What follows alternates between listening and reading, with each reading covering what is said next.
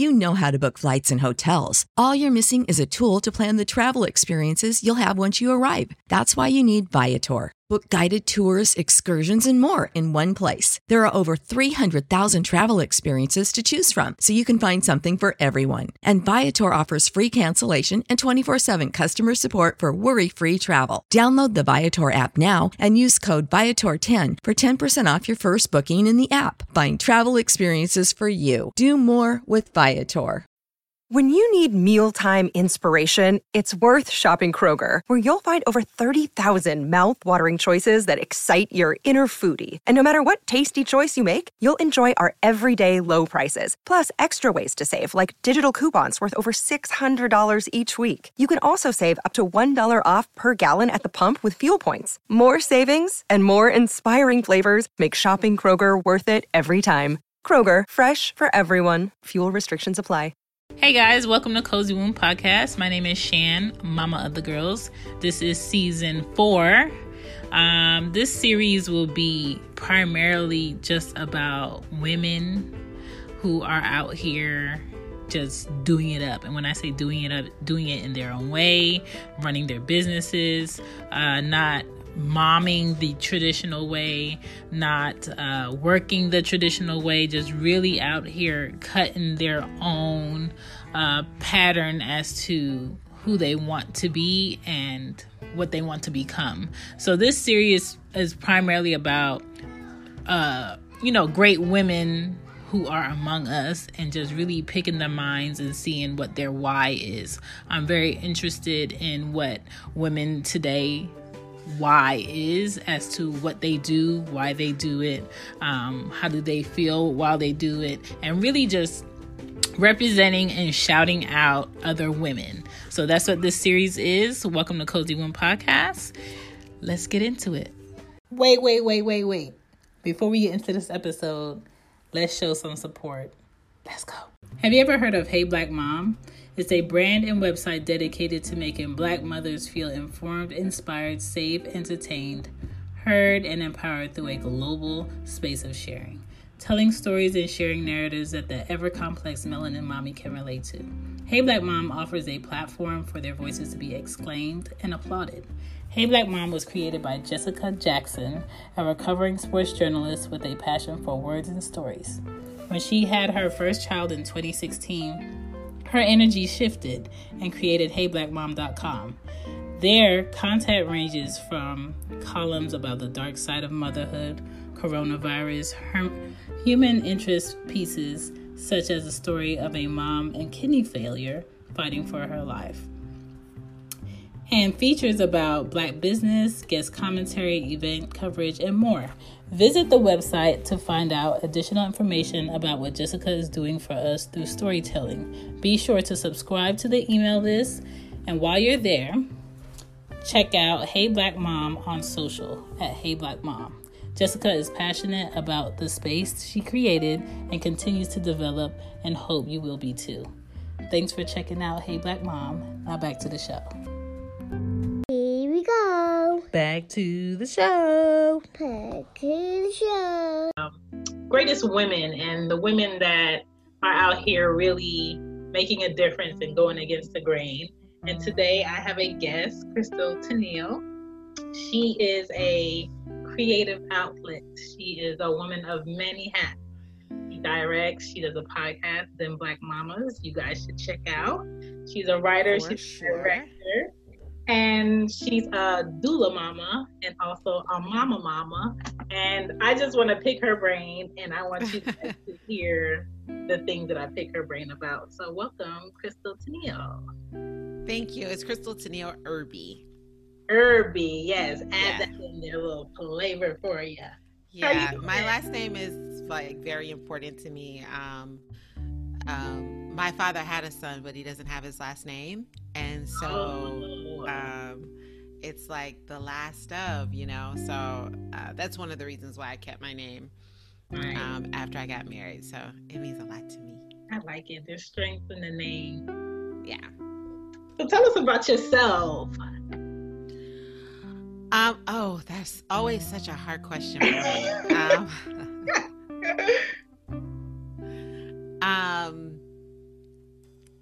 Uh, there's so much, you know. I feel like I've lived um, a very interesting life, a very good life, um, uh, pretty much on my own terms. Um, so whenever someone's like, "Tell me about yourself," I'm always like, "Eh, deer in the headlights." um, but I guess I'll start. You know, I'm a Southern girl, like no doubt, I'm a Southern girl, and the reason that I learned that is because I spent um, much of my adulthood outside of the South. So I was born and raised in South Carolina, and um, went to college at Florida State for four years. Graduated from there. Lived in Atlanta for a year and then moved to LA for eight years. So, um, you know, Florida is the South, but I don't feel like it's like the South proper. You know what I'm saying? Yeah. Like Tallahassee is northern Florida, which is basically southern Georgia. Mm-hmm. So you feel a little bit of the South there, but like the deeper you go into Florida, the less it feels like the South. You know what I'm saying? Yeah. So that was like a nice mix. Um, but that was really the first place where honestly, I met black folks whose parents weren't born in the United States. I was like, what? Your mom and daddy ain't from here? What? You weren't born here?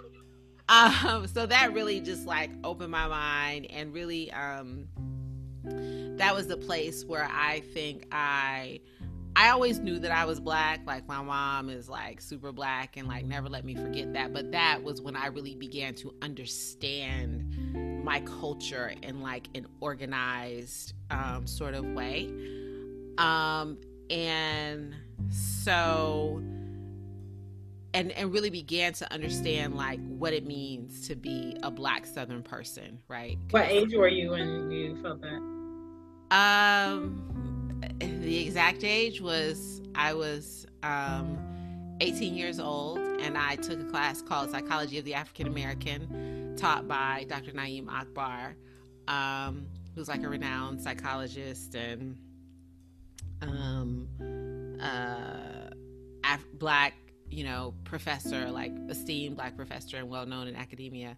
Um, and he taught one class once a week at Florida State, and that was psychology of the African American. Mm. Um, that's like how in demand he was, like all over the country and everything, yeah. all, all, over the world, actually. Um, and when I tell people, um, you know, when I would tell people, yeah, I took this class, psychology of the African American, taught by um, this professor named Na'im Akbar, people like, what? And I'm like, okay.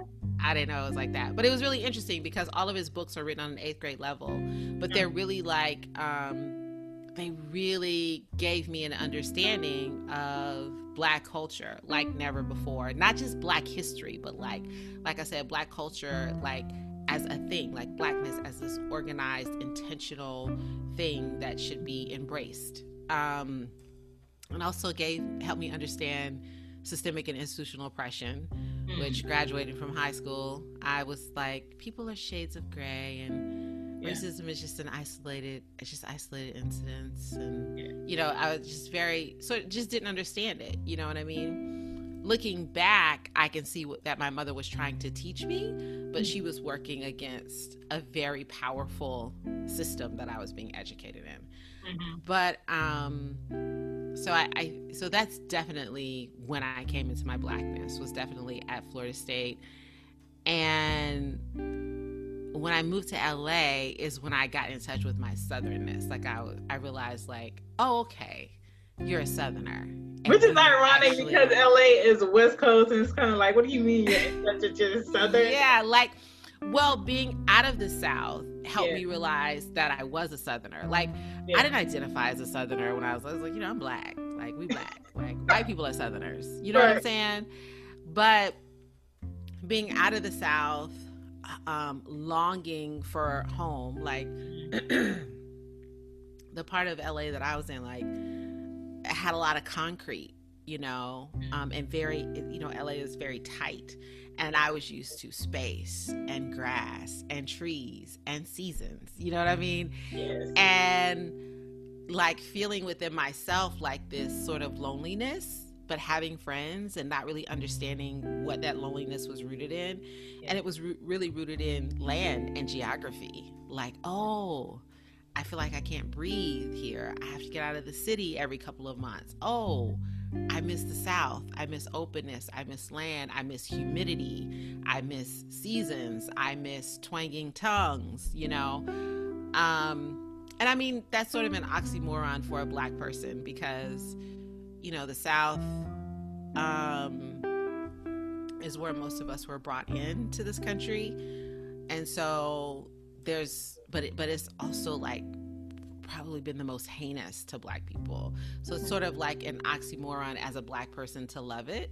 Yeah. But living in LA, you know, I realized like I did and that I the stories that I wanted to tell um were southern stories because getting outside of the south you realize like how people see black southerners Mhm. and it's like oh that's how you see us but you don't get it like you don't understand um, who we are and you have like this one-dimensional idea of who we are because we're being portrayed through a white lens um, and so that just gave me a hunger to tell our stories uh, more and to just have such a great appreciation um, for being raised in the South, which, if you would have asked me when I was in high school, I mean, my goal was to like get out as fast Always to get out, get away. right? Yeah. And you know, and so now, you know, living in LA just gave me a great appreciation for that. And LA is really interesting because so many people have Southern roots there. You know, like, oh, I got, well, California in general, like, I feel like there's a direct line from like New Orleans to the Bay. You know what I mean? Or like from Texas to LA. Like, everybody has like these Southern roots um, there. They're like maybe one or two generations. Like, oh, my grandmother was from the South, or, you know, like they have roots um, in the South. Um, so, yeah, so that's sort of, I guess, my story or about myself. Is uh, your love of the South what got you into directing? And, you know, No, that actually came. uh, It's really interesting how that came about. So, um, for most of my life, I was told that I would make it. Not most of my life, but most of my childhood, I was told that I'd make a great lawyer. Um, you like to argue? no, because I was a good writer. I was smart. yeah. and um, I could give a good speech. Like I had the best Easter speeches. I did the welcome at church. You know what I'm saying? So it's like, Yeah. oh, you know, you could be a lawyer. You know, and um, I had opinions about things, but I'm the youngest of four kids, so. I respect the birth order, so I don't know if I argued a lot. I would, I would Yeah. say definitely not with my siblings, um, but you know, I could just, I, I think that was the thing. It was like, oh, you know, she can, you know, she can do the welcome. She gives a great speech, lawyer, you know. And um, so that's what I thought I was going to be until uh, ninth grade when um, it was ninth or 10th grade, whenever um, the Rodney King riots happened. Uh, not Rodney King riots, but whenever the LA riots happened Yeah. and um, as a result of uh, the police being acquitted, um, the police who beat Rodney King. And I remember, like, my sister was watching it on TV, and I was I was taking a nap on the couch, and I remember waking up and was like, "Are you watching a movie?" Mhm. you know? And she's like, no, there are riots in LA because the police who um, beat Rodney King got acquitted. And I was like, what? And it looked like a movie to me. And I had never felt, and I think that's sort of when things started clicking with me in terms of race. Mhm. Um, but it wasn't too much later that I put it all together. And I remember thinking in that moment, like, you know, lawyers are supposed to be for justice. Like they're supposed to be Yeah. for justice. They're supposed to fight for us. They're supposed to win. You know, Perry Ma- I was a Perry Mason fan. Like Perry Mason always made the person confess.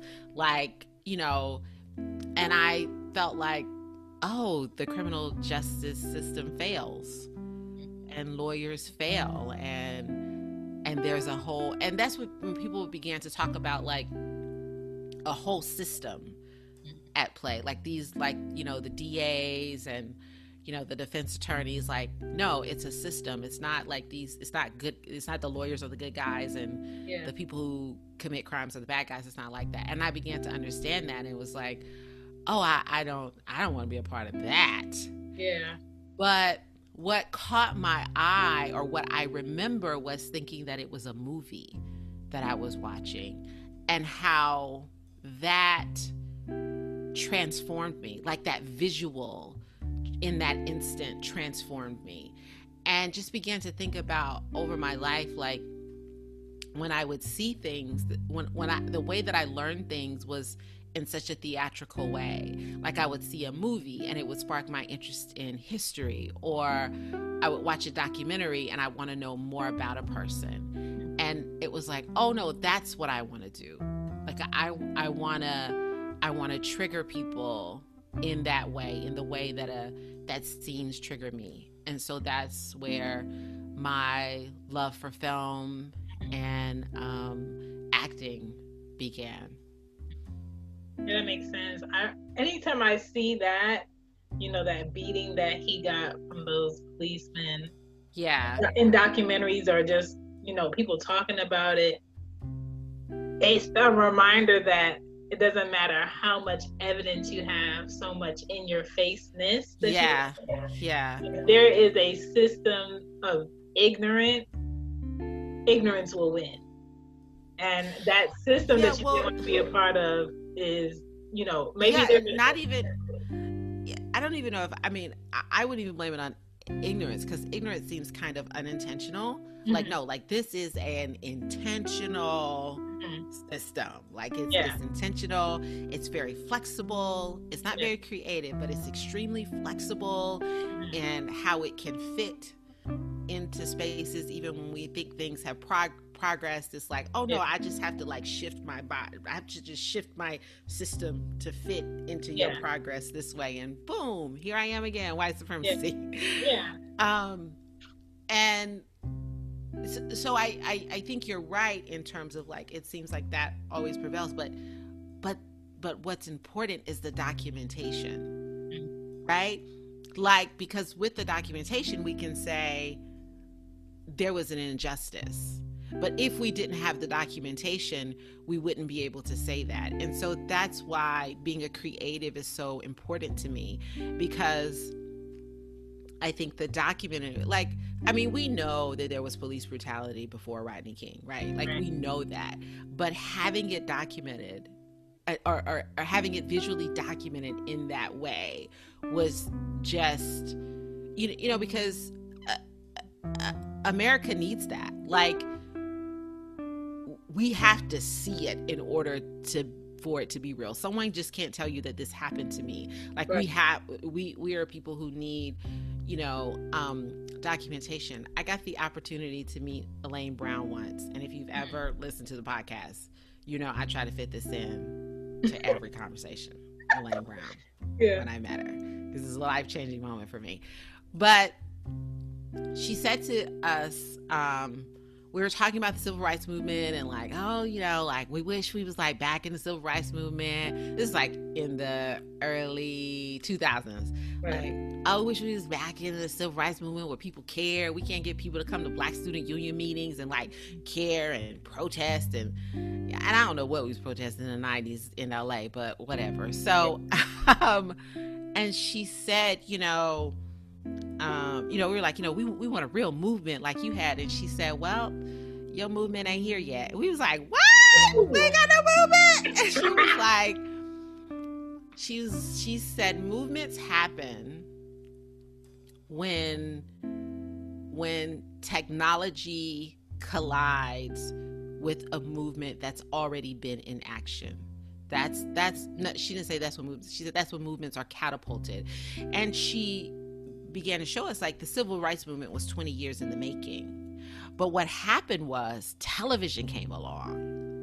Mm. And television took those images of children being hosed with fire hoses by by state officials, firemen and police, and took those images all around the world, showing America as a fraud. And that catapulted the civil rights movement. And it was new. The government had didn't know how to control TV yet. Mm-hmm. And so that's what catapulted their movement was a piece of technology came along that that could be used to take images all around the world or take information all around the world and the government hadn't figured out how to control it yet mm. and she said so you can have a movement that's 20 years in the making but it won't be catapulted it won't be ignited until a piece of technology comes along to do that and so when she said that in the early 2000s we was like what she's like yeah so you know i mean y'all just keep working but you know not even count. You know, y'all just keep working. it's like, okay. Yeah. And she said, and we were like, well, what do you think that piece of technology is? And it's so interesting because without hesitation, she said, it's going to happen on the internet. Going to be a piece of technology on the internet because the government doesn't know how to control it yet. And social media was that piece of technology that catapulted the movement era that we're in now, right? And so whenever I I, I think about like uh, my work as a creative, I'm like, yeah, you you have to document that stuff. Because that's the piece that's the piece that catapults the movement that you know documentation is what catapults the movement. You know what? I always wonder with you know people who produce or direct things is how do you pick the stories to share? Because I think so many different cultures have so many stories to tell and so many uh, great achievements that you always capture uh, cinema and movies after movies making the same story over and over again in yeah. different perspective. But there's a, I feel like there's a chunk of stories that are not being told about yeah great inventors scientists uh, women men children that need to be shared so yeah you know so the new can come up can stand up in it and uh how do you pick the stories i think the stories pick me i don't think i pick mm-hmm. i don't think i pick the stories i think the stories pick me um, but I'm very specific about the stories that I want to tell and the work that I, the type of work that I want to produce. I want to produce work about Black women, um, in particular Black mothers, in particular Black mothers who are located in the South. Yeah. You know, that's a very specific thing, um, and it's because you know those were the people who had the most impact on my life. I think that those are the most, for me, complex and intricate um, stories that, you know, haven't really been fully explored or lifted off the page, I would say. And so those things chose me because I think that if you would have asked me um, when I was 18 years old what kind of stories I would want to tell, um, I don't think I would have known. I just be like, you know, I just want to act. I just, I just yeah. want to act. I just want to be in something. I just want to act. Mm-hmm. You know, if you would have asked me when I was 21, I would have been like, oh, I want to tell stories about Black people. You know, and so it's like the more you learn or grow deeper within yourself, the more uh, exact you get about the kind of stories that you want to tell and those and those stories begin to i think come to you and you don't go out like i, I don't um I don't think I go out like looking for a story to tell. Like, oh, what's your story should I tell next? Like, like there are a million of them, like in my head. You know, the one story that I would love for someone to do yeah. is um, FloJo. I would love for somebody to do Florence. Who's brave enough to do it? I mean, because you know, like FloJo and Fannie Lou Hamer. Um, I mean, like what she brought to track, man, with those long nails and those outfits. It was like I want, I want to run track too. Yeah. I can't I can't run a I can't run a hundred meters, but I want to run track. I want that outfit. You know what I'm saying? Like yeah. she I, I love I love athletes that that transform a sport right? Like she transformed it athletically because you know she became the fastest woman in the world, but then she also became like she was no longer Florence Griffith Joyner. She was like FloJo. Like she had Yeah. she she had a nickname, um, and I don't think that there were a lot of um, women, female athletes at that time that had nicknames. Mhm. Um, and she she changed it with style. You know what I mean? She and so it. yeah, and so it was like I love people who can come into any in into their thing, into their genre and transform it on so many levels. Like when I think about Serena and Venus, you know, I think like, oh, they brought color to tennis, not just in terms of like their blackness, but in terms of like their outfits, Yeah. how They're they showed up, like their hair. and and and question Yeah. about what they're wearing. I'm just like, Yeah, you know what I'm saying? And I do too. I'm like, oh, what's Serena gonna wear? What's Serena gonna wear for the next tournament? Oh, look at her outfit. Look at her outfit. You know what I mean? Or like her nails. I remember she um, had a necklace on and the diamonds fell out on the court and she started looking for the diamonds. I was like, you know what, Serena? You know what? They not ready for you, Serena, because I'm not ready for you, Serena. Yeah. You know, you you holding up the tennis match looking for your diamonds. But you know, like I love people who can who can do that because you know they push the sport. You know what I'm saying? And I love people who can push, you know, their genres. Um so yes, I would love for someone to tell the story of Flojo. I, I think the same thing with Fannie Lou Hamer. Like she pushed her political party, you know, um, and and transformed it. You know what I'm saying? And black women who looked like her, sounded like her, were from where she was from. Like that's what my grandma sounded like. That's what my aunt sound like. You know, weren't listened to, were silenced, or their voice wasn't valued. And she like she transformed that. You know, so I would love for those two stories to be told for sure. hopefully, hopefully that happens. Yeah. I mean, I got to really like like I can look at a movie like when I look at Black Panther, there's a story in Black Panther that I'm like I'm going to write that story. Or when I look at um when I look at Creed, Yeah. uh the movie Creed, I'm like, uh there's a Creed 3 that I need to write. Like I can I never felt like they dug deep enough in Creed.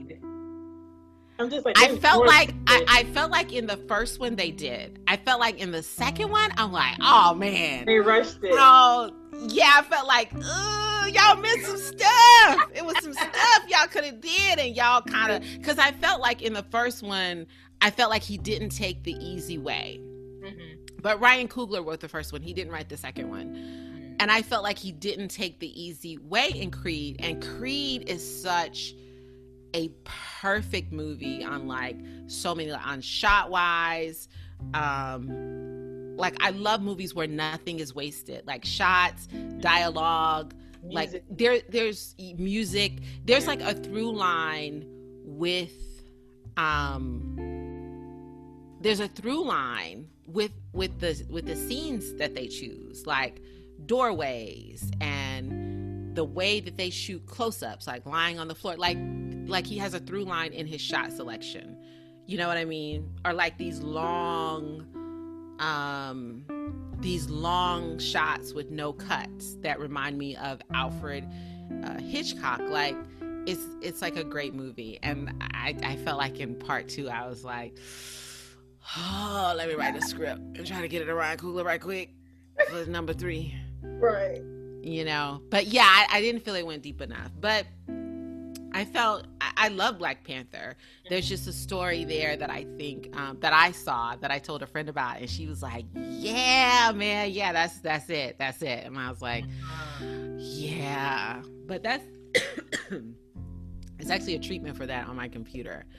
And i'm like okay uh, this is gonna get to him somehow. But yeah. So you like to um, hear about people's stories. You like to, absolutely you like to write stories. Mhm. So there's a part of you that likes to be within the story, and that is you being a doula. Talk to us about you being a doula. Yeah. Oh, that's interesting. Like, like to be within the story. I never thought about it like that. I like that.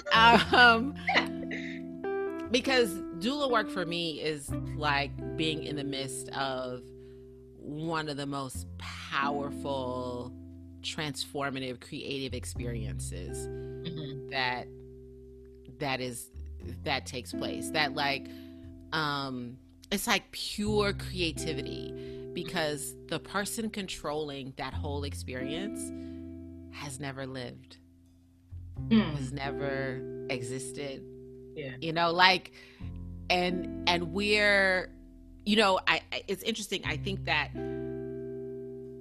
we try to know so much about that person in the womb and like what are they doing? What are they thinking? What is, what's going on with them? We got to know we got to know we got to know.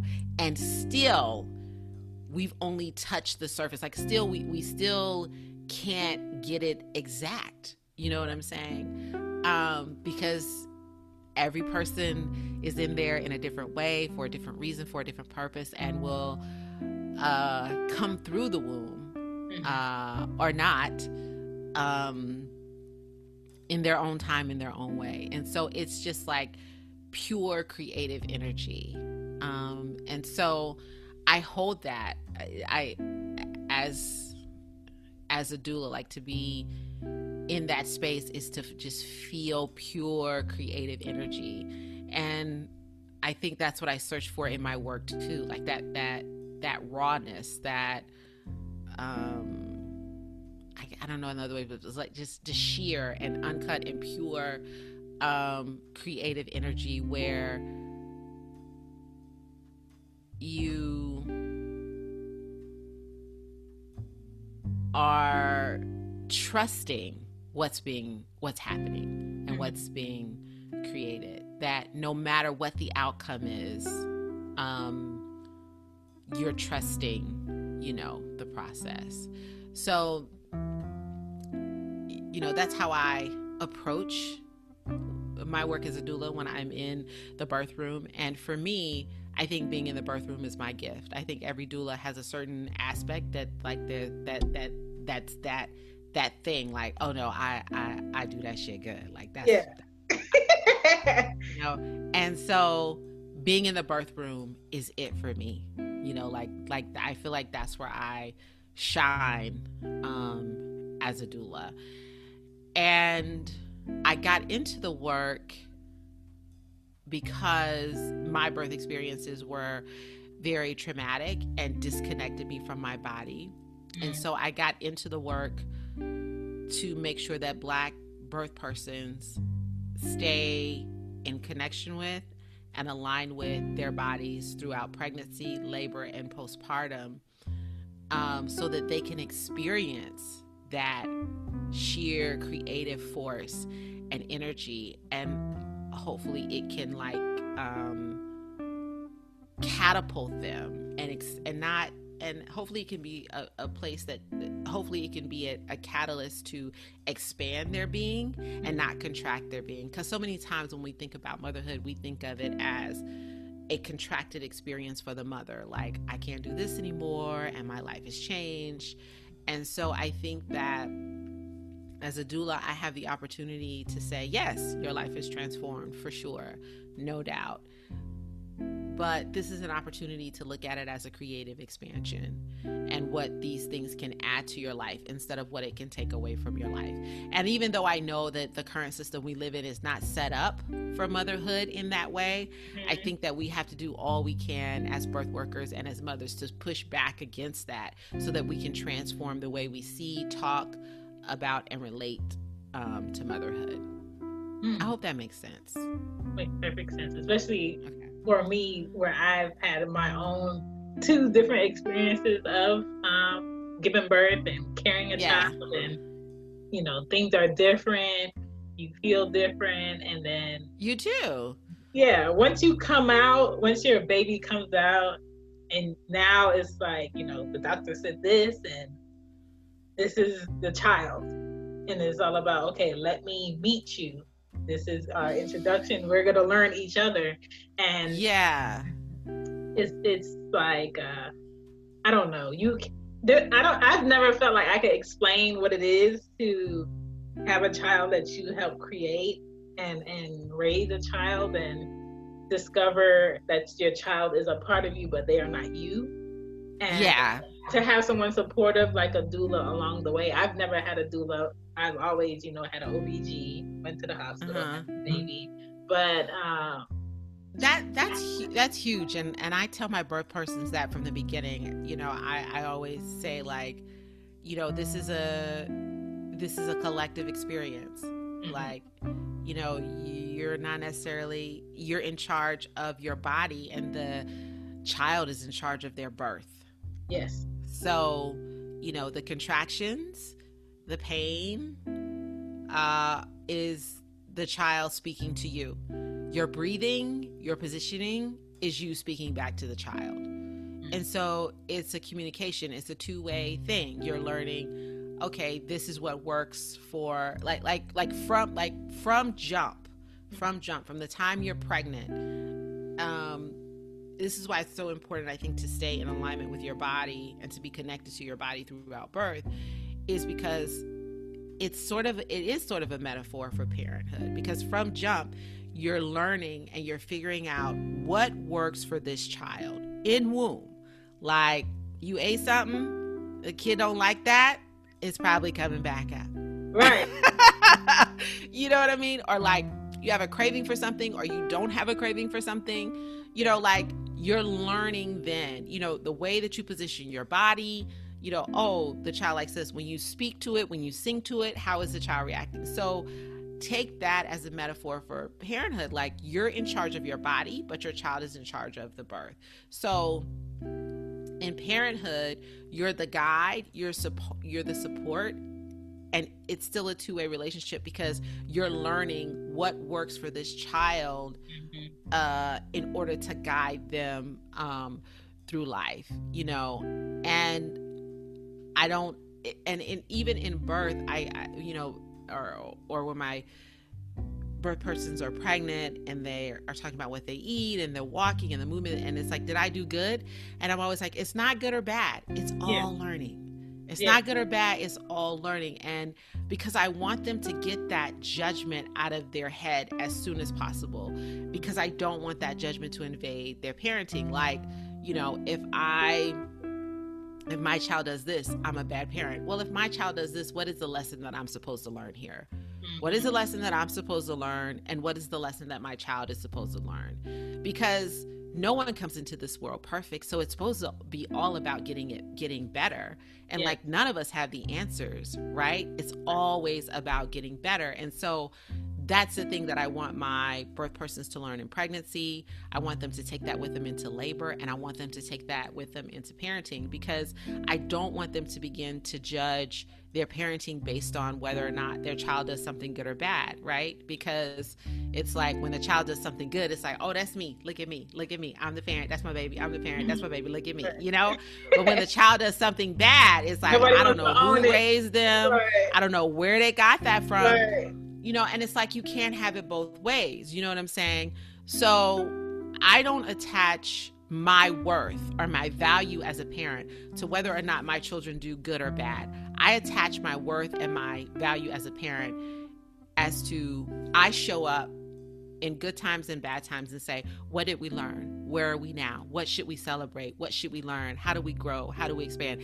That that's what I'm doing in every moment of their life and not just and and not taking credit, you know, because my mom will tell you Crystal is an artist and I don't know where she got that from. I didn't promote that in my house in any way, shape, or form. Yeah. We weren't an artistic household. We didn't go to theaters. Like we didn't do that. I didn't even really my mom never even took me to the movies. So she's yeah. like but she never got in the way of it. Mm-hmm. And she even she to this day, if you ask her what I do, she'll be like, I don't know she does a lot of stuff, but she never gets in the way of it. And she's always looking for ways to support me. And so she doesn't take credit for my success as an artist, but she's always there for me. And so that's that's what I take into my doula work and I try to give to my birth persons. Hmm. So with being a doula and um, you're there to support the mother when there are fathers in the room on husbands, how what would you say or what would you recommend as them also being a part of the support um, that you would like to see more in the birthing, you know? Well, no matter who's in the room, if it's a if it's a father, if it's an uh, just a, a partner or a a, a relative, um, before we go into the room, my questions are always, who do you want in the room and what's their role? Because, you know, if there's something who you want, someone who you want to be your birth partner, then I work with that person to say, okay, so as a birth partner, this is what you do. This is how you can support positions. This is how you can support breathing. And then I become a birth advocate, right? So I'm remembering all the things that you said you, I'm, I'm remembering what what type of birth experience you said you wanted and making sure that I'm holding space for that birth experience and I'm advocating for that birth experience. And then I let, if there's another relative, a partner, or whoever else is in the room that you want to bond with during that a birth person wants to bond with during that time, then I have coached them in terms of being that support and being that that partner. Hmm. I'm always like, you know, if if if everybody knows their roles going in, we got a team, we got a squad, we can do. Yeah, that's how. You know what I'm saying? So I, I'm I, yeah, I'm not territorial with that. I'm like, oh, okay, you want your okay, you want your partner in the room, you want your mom in the room, your cousin in the room. Okay, let's go. So what do we want to do so that we're all working together mm-hmm. once we um, get in there to create this beautiful, creative, transformative experience. Right. So, with all that you do, when did you feel or when did you know inside that you were great at what you do? Like, when would you say? You um, you know, I think that I've, you know, I get, I don't, you know, I've always known that I was a great writer. I'm not exactly sure when that happened. Mm-hmm. Um, knowing that I was great wasn't the issue for me. Consistency was. Um. And that was attached to whether or not I was worthy of the greatness that I held. So, like, I've always known that I was a great writer, but it's like, did I feel that I was worthy of the gift? So I would kind of like make it smaller or not be consistent with it or not show up big um, with my writing because it was always, you know, do I like why me? Like, do yeah. I deserve this gift? You know what I mean? So I don't think that I ever struggled with um, whether or not I was good at something because I, even if I'm not good at something, I can. I'm very self motivated and I can teach myself. Like I taught myself how to podcast. I knew nothing about podcasting and I taught myself how to do it. And so I know that I can become great at something and that there are things that are gifts to me that I'm just great at. It's just walking in the worthiness of it. You know what I mean? Like we just released an episode where we interviewed DeMane Davis and she uh directed and was the directing producer for Queen Sugar, directed How to Get Away with Murder. She's the uh, producing director for Self Made, the uh, inspired by the life of Madam C.J. Walker, which is dropping on Netflix. And we interviewed her. And the whole time I was like, why'd she pick our podcast? Like, you know, we just this little old podcast. Like, instead of being us? in it. Right, you know, instead of being in it, like I mean, yeah. she could have like been on the read, like why she pick us, you know? And I mean, I you know, I did like reach out to her, you know, through a tweet and everything, instead of just like being in it and being like, why would she pick you? Y'all lit. Like, why yeah. would she pick you? You know yeah. what I'm saying? Or like, um, you know, like, you know, I see podcasts that have like 10,000 downloads, you know, an episode. And, you know, we have like 25 downloads. We, we release two, uh, two episodes a month and we have, uh, 2,500 downloads. And I'm like, yeah, we got 2,500 downloads. And then I see something that's like, oh, most podcasts only have 157 downloads a month. I was like, oh, you know, like, like not like accepting, like knowing that, like, I know our podcast is good.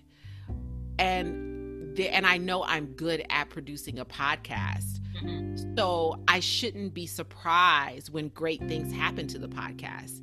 And because I am, you know, I was going to post like, I can't believe we interviewed DeMane Davis. And then I'm like, no, I can believe it. Yeah. I worked hard. Yeah. I shot my shot.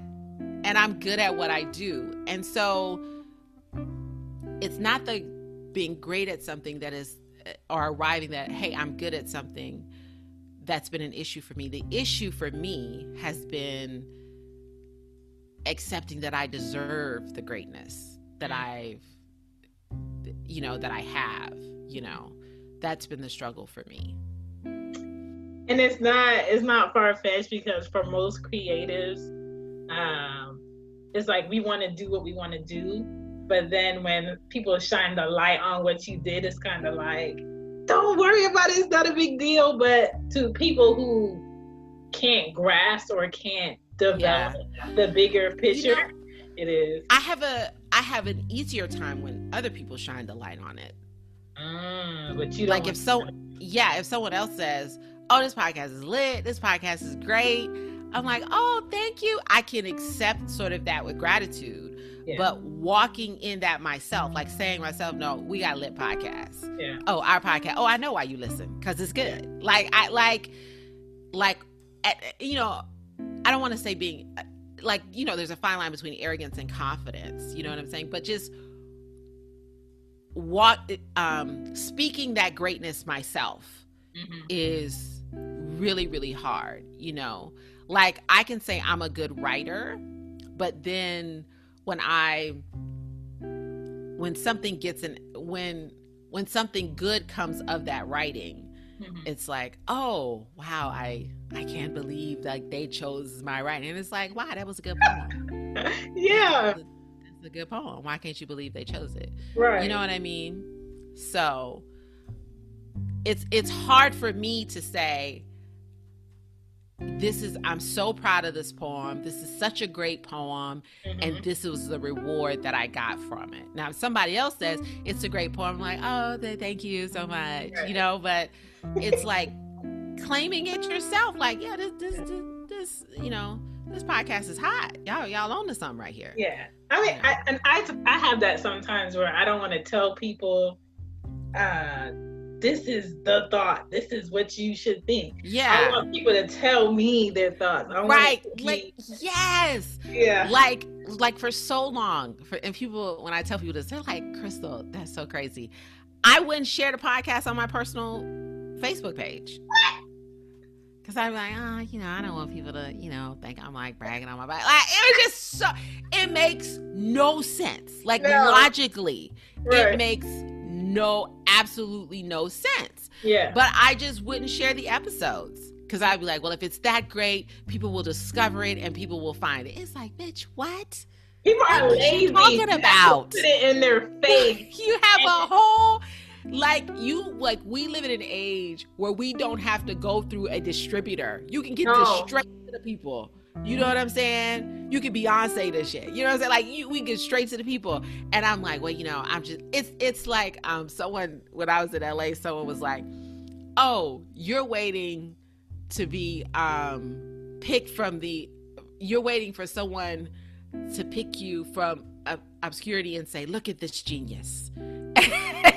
he was like, that ain't how Hollywood work, boo. You got to go out and get this. And yeah. like, but so many stories that I would hear, like, because I, I like behind the scenes stories, is, you know, I would hear of people like, oh, I got discovered on Instagram, or oh, I just happened to be in this place and I met such and such. And um, when I told him that, he was like, but why were they in that place in, in the first place? Because mm-hmm. they knew that was the place to go.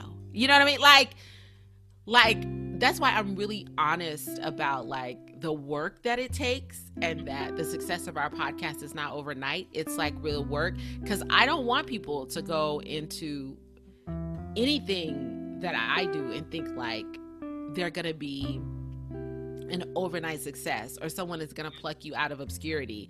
Like it is it is work. Yes. It is it, it it it it really is work. And I had to like really wrap my mind around that because that then I was more comfortable with like no, you have to share with people what you're doing so that people can know so they can support you. Mm-hmm. Because excuse me, if you don't share and then you're like, well, people never show up for me. Well, you ain't told nobody what was going on. You ain't tell nobody it was a party, so nobody came. Like, you know what I'm saying? So it was just crazy that I wouldn't share this great thing that I've worked so hard on.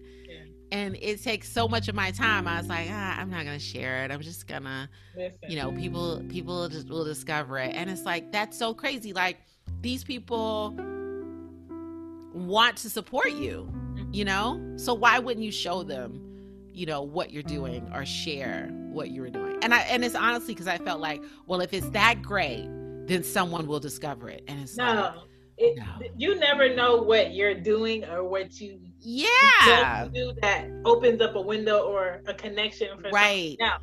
So if you're closed with it, it's kind of like yeah. blocking all of those connections. So But but that was that that was that thing of like being afraid to walk in my own greatness. Like I was fine if other people shared the podcast and said it was great, yeah. but walking in my own greatness is me sharing the podcast and saying it's great. Mm-hmm. You know. So yeah. So talk to well talk to us about the podcast. Like how did you start the podcast or why did you start it and who are the other women? Okay. So the podcast started um fall like late like like December 2016. We don't even say December 2016. We say basically 2017. Mhm. Um but for like a year and a half, um I had been in this mom group and I thought it was we just had these great discussions and I was like, God, this this should be a podcast, man. We have some great discussions in here. Yeah. And so I talked to my two dearest friends, um, Thea Monyeé and Nikisha Killings, about, um, you know, doing a podcast. And they're like, yeah, sure. Okay, figure it out. We'll do it. We'll do it. So I was researching it and figuring out how to do it. And I was like, okay, we should like launch in 2017, like mid, late 2017. We should launch like after we figure this out. And they were like, okay, sure, we'll do it. And then 45 got elected, and they was like, we need a podcast because we got Something that sucks. some shit to say. Are you telling me 50 over 50% of white women voted for this? No, we got some shit to say. Um, so we started the podcast, and our first episode um was about our reaction to the 2016 election. And we didn't even really have, I mean, we knew that we weren't just going to talk about politics, but it was basically like, um, I don't even remember what our first description was because it's so different from what it's like, it's so exact now. I can't even remember what the first one was. All I know is like it had Black Mama Magic in it because we came up with that term based on Black Girl Magic and we asked the woman who created Black Girl Magic if we could like if we could, you know, use the term Black Mama Magic and how she felt about it just to be respectful of what she created. And she was all for it. And um and that's all I remember that we had Black Mama Magic in it and we wanted to use the podcast to um show our work and see now it totally doesn't even make sense that I wouldn't share it on my personal Facebook page because the purpose was to use our podcast to promote the personal creative work that we were doing, like our own creative work. So it's crazy that I wouldn't share it on my personal page. But anyway, but um that's why it started. We wanted to make sure that people um knew what where they were listening to because I, I, I firmly believe like black people want to know what they're getting into up front and i go see all types of theaters and i i go see all types of theater and i watch all types of movies. And so you know if there's a movie called you know tyrone cheated on me i know what i'm getting into if there's a play called you know, my man ain't right. I know what I'm getting into. You know what I'm saying? And I can decide for myself whether or not I want to take my time and spend my money on that, right? And, you know, I just wanted it to be quick and to the point. Like, this is who, you know, podcasts are very exact. Like, this is who this is for. And so we for sure wanted it to say Black Mamas. Like, this is for Black Mamas.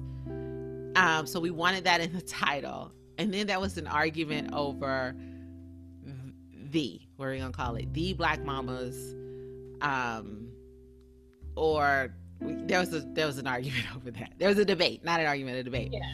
And so I was like, as a nod to African American vernacular, how black people you know what I'm saying? How black people can create their cult, how black people can create culture, like bend culture, shift, bend and fold culture, and make our own culture. And we've created a whole dialect that people pillage off of and use. And so I wanted to do a nod to that and also to say that this is not through the white gaze, this is not through the white lens. And I felt like that would be a nod to that. So I wanted to call it Duh Black Mamas.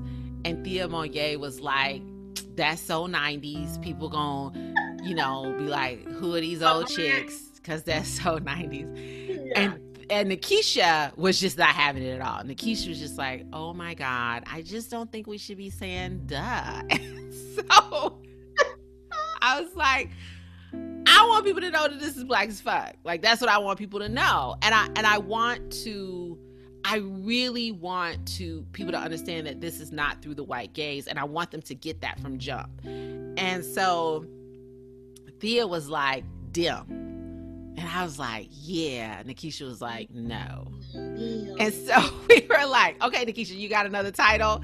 And she's like, well, I can't come up with anything for now. So temporarily, we can be called Dem Black Mamas.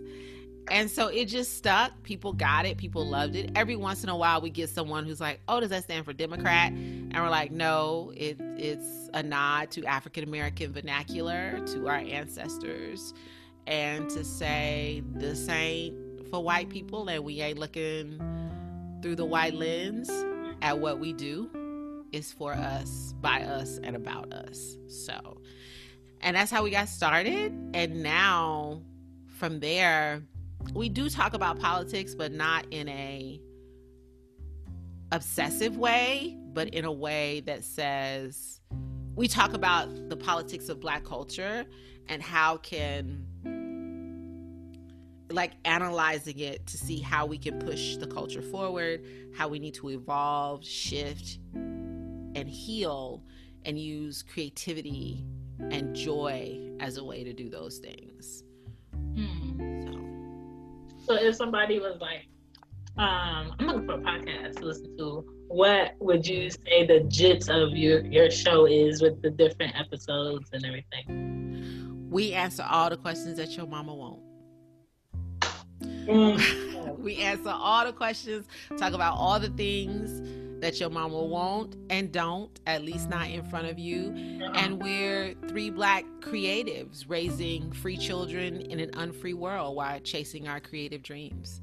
So if you're creative, if you're interested in liberation, not just for yourself, but for your children, mm-hmm. um, and if you want it raw and real, then we're the podcast to listen to. The other thing that I would say is we don't focus on the children. I think that a lot of podcasts about mothers or or a lot of podcasts that's that uh, center mothers focus on the children and not on the mother's experience. Mm-hmm. We are really really focused on our experience as mothers, as mother as black mama creatives as well because for me, I feel like I can only talk about what my experience is like as a mother and what my children are experiencing in relationship with me is their story to tell. And I don't want to co opt that story. Right. And so I think that's what sets us apart is that we do talk about, we do talk about our children, but we don't speak for them. We speak our own experience and how motherhood is how motherhood is shaping our experience in this world as black mothers and as black creatives. I like that. You know, I listen to the episode and when I hear some things while I'm driving, I'll screenshot it, I'll share it. I, don't, know if people are scared to know. I don't know if people are scared to find out. I don't know if people are scared to identify with, oh, that I, I done that too, or I experienced that. Yeah. Too. The information is out here, and as long as creatives are willing to share it, I feel like the answers are in our ears, you know, ready to listen. So I just try to mm-hmm. share whatever I come across that's really good. Um, for you, how would you describe motherhood in like two words? Oh, greatest teacher. Greatest teacher by far. Yeah. I, I don't know. I always say, I don't know if my children will be my greatest accomplishment or the greatest thing I ever do. I don't know about that. But they are by far my greatest teachers. I've learned so much about myself from my children. I've learned just so much in general about life um, by becoming a mother. I've evolved and expanded in so many ways um, by becoming a mother. And I mean, I know that's not everybody's journey in terms of learning, but but um, but for me, they've been my greatest teachers for sure. What motivates you the most? I'm I am really very self-motivated. I'm highly highly highly self-motivated. So, I have a a huge drive for um innovation. Um so doing things in a different way or doing something that no one's ever done before is is really what motivates me innovation. I like that too. That's why I'm, have you ever heard of a um, website called StumbleUpon yeah i've heard of that. I've heard of that. I've heard of that. That's a cool see like that's such a cool idea. I love stuff yeah, like, like give me something new. Give me something new. And you always yeah. like i always want to share the newness that i find. Some people get it yeah like even starting this podcast i when we started it and i wanted to focus on mothers it just seemed so obvious to me like oh we'll do a podcast. We're all mothers. We'll do a podcast about black moms. And when we started there i found one podcast about black motherhood and it was marta mia. And i don't even know if she's a mother or not but hers was about black motherhood. And but it only had like a couple of episodes. So i was really surprised I was like, what? I discovered this new like nobody's doing this. What? um, and so that was really motivating for me to start it because I was like, this is innovative. Like nobody's nobody's doing this. And like since then, there's so many more now, which I'm so grateful for because you know we're not a monolith and everybody's not going to talk about it um, the way that we talk about it for sure. So I'm excited about that. Good, good, good. Can you shout out three women on their greatness uh, doing great things out here. Um, and their give their website or their IG just to share them with the world and listeners. So, of course, um, my co-host uh, Nekisha Killings is one of my co-hosts. Um, her website is nekishakillings.com. N E K I S H A Killings K I L L I N G S uh, dot com. Um, and she is just a breastfeeding boob guru. Like, historically, looking into the future, skin wise, in terms of breastfeeding, um, like, if, if physically, the impact that it has on our community, the impact that it can have on future generations, um, the shifts in breastfeeding. Like, she's just an expert on it. She, to me, she's, um, she's an expert in the field. She's an authority in the field, and so I want to definitely shout her out. And she uh, has a um, a, a consulting um, sort of business where if you want to become um, an internationally certified lactation consultant, um, they can guide you through that process. It's called Nikki and Nikki Career um, Lactation Consultants. And I think that's great because we need more of us helping us through the journey um, of breastfeeding. Um, so Nekisha, and she also has Cubs Cafe, which is a virtual, it's a Facebook group um, for um, moms of color who can get support, and she has meetings once a month in LA as well. Um, her Instagram is Wrapstar Lactivist.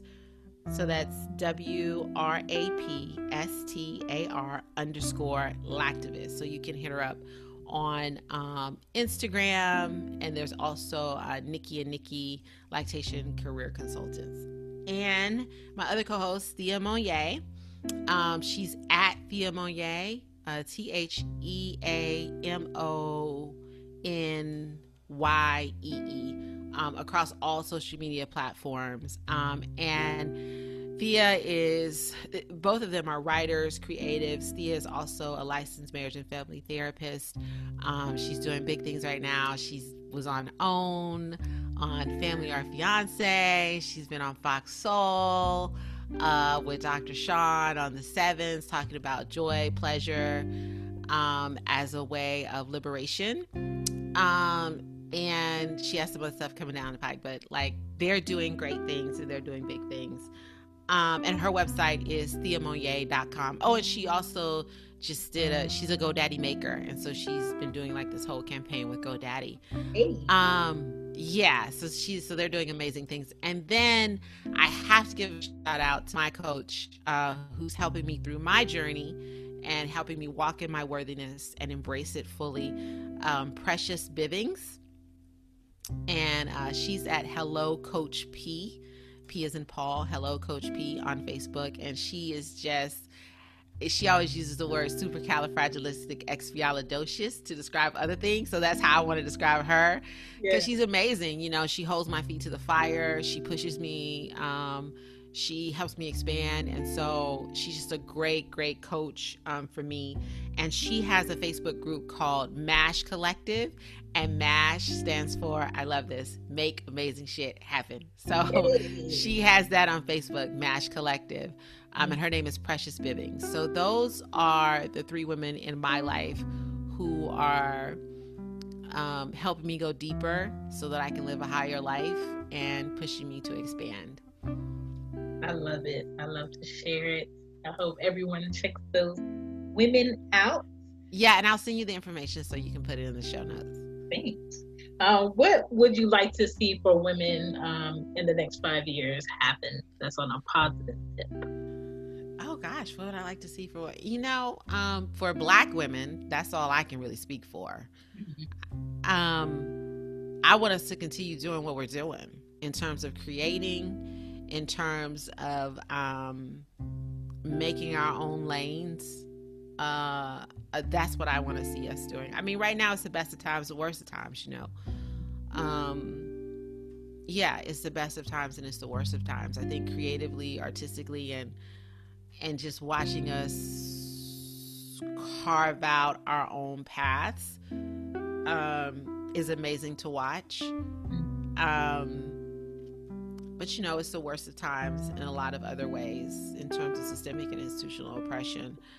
Um, so I would like to see us continue to create our own paths, create things for us, by us, and also there's this whole movement of reclaiming joy, reclaiming pleasure um, as an aspect of liberation as well uh, healing, uh, all of those things. Um, and not in some fluffy, frou frou way, but in like real concrete, um, in real, in real uh, concrete, tangible uh, ways. So that's what I like to see us continue to do. Or, you know, um, in five years, you know, I would like to see a black woman have her her own studio. You know, that'd be great. Like on a like on a Tyler Perry tip. I, I don't know if I want. You know, I mean, his studio is ginormous. I don't even know if it. I mean, it's it's, it's near, it's near me. Yeah, it's yeah, it's ginormous. I don't even know if it has to be that big, uh-huh. but I just know I would love to see us have a space, you know, like that. Yeah. Like a um a woman's school of creatives. I would like to see that. Yeah, I think Ava's on her way. I think Ava's on her way for sure. She makes me excited sure. project. Yeah, for sure. Ooh, she's in it. I know it's gonna be good. Um, yeah, I, I, yeah, I, I think Ava's definitely on her way to that. Like, well, what is your favorite quote? Oh, um, after civilizations fall, art remains to tell the story. That is all fact. Yeah, right? Yeah. I think now we have the information and we fight to say what is truth because people still try to overcast it yeah. lies. So Yeah. But I mean, you know, when I when I think about like, um, you know, because all empires fall, Mhm. no doubt. Um, but like when I think about the pyramids, right, and how, you know, people think of hieroglyphics as like mathematic, but I think of it as like it's it's all it's it's like science, math in an artistic form because it tell like those things tell a story. Those hieroglyphics tell a story, and so that civilization is long gone, but there's something there to tell the story that we're still trying to learn from that we still can't figure fully figure out you know i think that that's um you know i think that's beautiful Yeah, history and art have always been like Yeah. my go-to subject. And um, I remember learning about Pompeii. ah What? yeah and you know when when when when when dictatorships be, begin the first people they come for are the artists Mm. They come for the artist. If you look at South Africa, you know, they came for the artist. So I, I think about that a lot in terms of like what I'm creating. And, you know, they get rid of the books. They get Yeah. rid of certain books, and certain books are banned, you know? Because So I know a people don't- once, once you see it one way, you can't unsee it. Right. And, you know, I mean, that is the way that we, that's a very powerful way to interpret the world. I mean, if you look at Beloved, I mean, I knew about enslavement, I understood it, but Beloved tells the story of enslavement. Like, mm-hmm. this thing was so cruel that this woman would rather her children die. She'd rather murder her, not even that her children die, but she'd rather murder them mm-hmm. than to see them go through it. Like it was it was so insidious that it was easier to set them free through murder than to set them free by running away. I mean you know like that's you know a history book can tell me people was on the auction block and all that but that tells me like that's cruelty on a whole when you can bring someone to that that's cruelty on a whole another level Yeah, I agree. So where can the people find you? Tell the people how to find you. Um, so people can find me um, at Crystal Tennille Irby on Instagram. That's C R Y S T A L T E N N I L L E I R B as in boy Y at Crystal Tennille Irby on Instagram. At Crystal T Irby on um, Twitter and for the podcast is at Dem Black Mamas on all social media platforms. And um, my personal website is crystaltennilleirby.com. And um, our podcast website is demblackmamas.com. Love it. So, you did have one question that I, I did want to answer. It was, um, oh, something about the four things. What are four things that make you um, feel like your ultimate woman? Yeah, are you still doing those? Come on. doing that one? Okay, okay. So the four things that make me feel like the ultimate woman. Um, number one is meditating because um, I have a resistant spirit, and so I feel like meditating really puts me in alignment um, with like my core self and my core being. And when I'm functioning in that alignment, I don't feel like I'm chasing my dreams. I feel like I'm catching my dreams. Um, and I'm and it makes me really focus on the work that I want to do, which is center um, Black women and Black mothers. So meditating is important to me. Dancing because that puts me in touch with all of my body parts, and it's like Saturday, that's what we're doing you here. know what I mean? So it's like, oh, these hips can move. These knees ain't so old. You know what I'm saying? So that for sure. Um, it just reminds me that my body just, my body can just work together in so many different ways. So I love dancing. Um, definitely creativity because creativity helps me explore and discover so much about myself. Like when I'm writing, when we're doing the podcast, when I'm directing, um, it though it it really just helps me discover and expand. Um, and so I learned more about myself as a black woman. Um, and as a black mother creative, I learned more about myself through through creativity historically about who I am, and I can imagine uh, futuristically uh, what generations of people like me will be like. Um, and the last one is my C section scar. So every day I put um, um, frankincense and myrrh on my C section scar because for so long I resented it. Mm-hmm. And now it's sort of like I cherish it and take care of it. And I want to lift the vibration of that space on my body and take the resentment away. Um, and it's proof that this body showed up for me and it continues to show up for me each and every day, even though, you know, my births didn't happen the way that I wanted to happen. My body, my, my body still showed up. My body still gave. Um, yeah, my body still gave something. So those are the four things. I like that because a lot of women, after they go through uh, labor, they feel like their body is supposed to be like what they see on TV or what they see in magazines and that's your body that yeah. create a child and bring yeah. a child here and it's like you should love it. I love that. You should love it. You should honor it. You should hold it. Give it space you know? Uh yeah. Make amends with it you know? That's what the frankincense and myrrh are for me. Like it's making amends with my body. I love it well, yeah. thank you for doing this episode with Cozy Womb. Thank you for calling me back. Thank you for having me back. You know, I wanted to do it so bad because I'm like, oh, I love the name Cozy Womb. I just want to be on it. I just want to be on it. You have to get her. Thank yeah, I love it. And um, this is my first. Bye. Bye.